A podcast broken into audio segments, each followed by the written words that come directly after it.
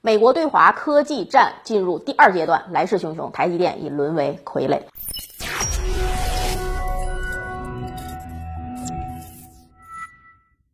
大家好，欢迎收看今天的节目，我是马岩。小小的芯片啊，牵动着全球政治和经济利益啊，甚至已经成为了中美两大国争夺的焦点。虽然中国科技界喜讯频传，但是不得不说，美国的科技优势并没有明显弱化，反而目前已经打响了对华科技战争的第二枪。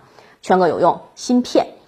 目前呢，台湾淡江大学教授李志强在接受媒体采访的时候表示，在他看来，台积电已经完全被美国掌控了。从之前将工厂设备搬迁到美国，并且呢对华为断供，再到后面被迫交出商业机密、数据等等，已经说明了美国的科技战第二步已基本实现了。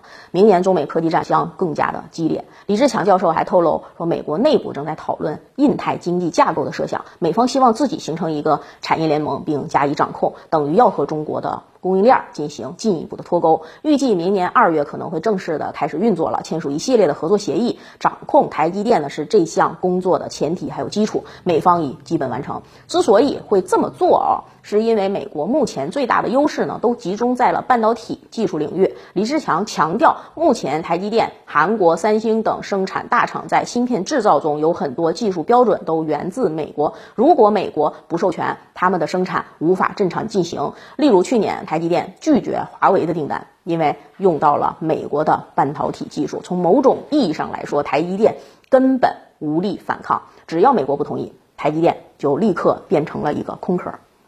所以，美国说什么，台积电、韩国三星就要照做，从而影响全球芯片的供应。正因为如此，美国计划以此为基础，打造一个他们认为的能够独立于中国贸易体系之外的印太新经济架构。但是啊，在这之前，美国首先要做的呢，就是要掌握全球芯片供应的源头。在已经占据了技术优势的前提下，美国威逼利诱，将台积电搬迁到了美国本土，在西利桑那州建厂，就是非常重要的第二步，就是控制芯片生产设备。掌握了台积电，就掌握了全球最大的芯片代工企业的设备。美国同时还拥有了技术和生产线，这就是他们构建的印太新经济体系的底气所在。那么，这是否会意味着美国能够摆脱对中国的依赖了呢？与中国的供应链彻底脱钩了呢？李志强教授认为，这种判断呢还是为时过早。为什么这么说呢？首先啊，供应链顾名思义，就是在生产供销一条龙的一个基础上，才能够形成完整的链条。美国虽然可能掌控全球芯片源头，但中国才是全球最大的芯片消费市场。